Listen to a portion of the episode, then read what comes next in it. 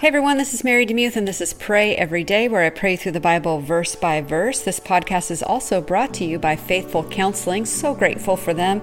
I've had the privilege of being a part of this the past couple months and experiencing some great counsel, wisdom, and um, some cognitive behavioral therapy, which has been super helpful to me uh, in retraining my mind of some of the lies that I have believed in the past. And so that's been a huge blessing to me. If you're interested in trying that out, you can go to getfaithful.com com slash pray every day for a 10% off your first month.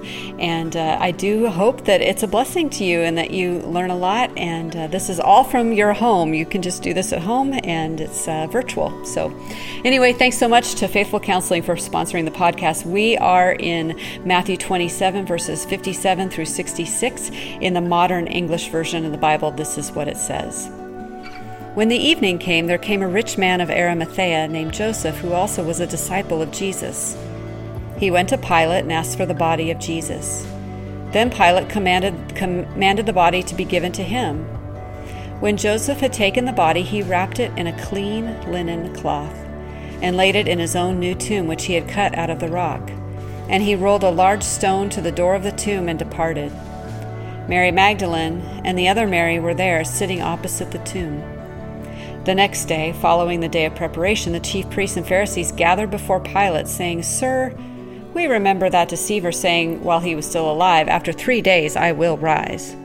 Therefore, command that the tomb be made secure until the third day, lest his disciples come by night and steal him away and tell the people he has risen from the dead. The last deception will be worse than the first. Pilate said to them, You have a guard, go your way, make it as secure as you can. So they went and made the tomb secure by sealing the stone and posting the guard. Mind if I pray for you? Lord Jesus, I, you know, as I read this today, um, I love the description of Joseph of Arimathea. He is called a rich man. And this shows us how important it is for us to read the whole counsel of Scripture and not just pull out little pieces and bits and pieces. Because there are other times where you said it's harder um, for a man to enter the eye of a needle, harder for a rich man to enter the eye of a needle than to enter the kingdom of heaven.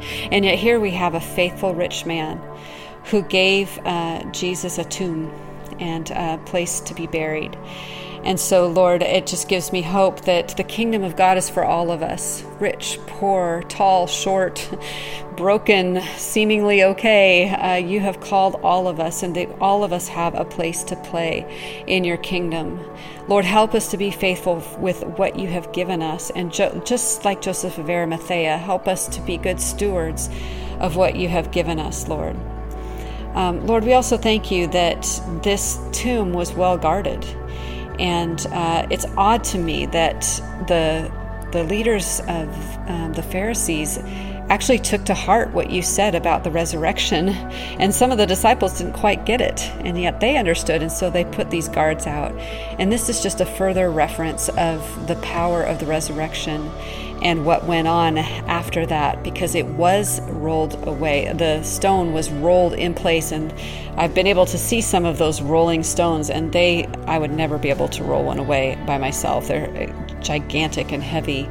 And to have it sealed and also to have guards there means that it was well guarded. So, this just shows again that Christianity is um, such a beautiful and real religion, and um, the resurrection is real.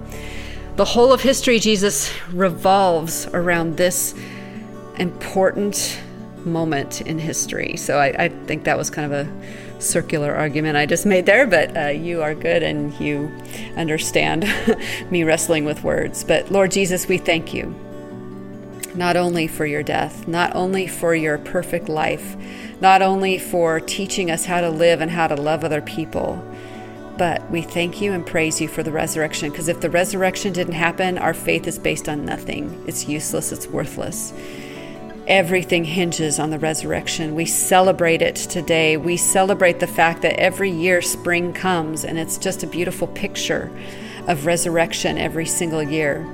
And Lord, there are things in our lives that feel dead, or we have mourned the loss of a friend or a family member, and it, it's just the grief is thick, and we're longing for those days of resurrection. We're longing for the days where the tears will be wiped from our eyes. We're longing for the new heavens and the new earth, and so we just pray that you could give us a resurrection perspective today. In Jesus' name, amen. Thanks so much for listening to Pray Every Day. I'm grateful for you, and um, I am thankful that you are here and you're listening and you're taking time to just really rest in the fact that God loves you and He sees you. Just rest in that today.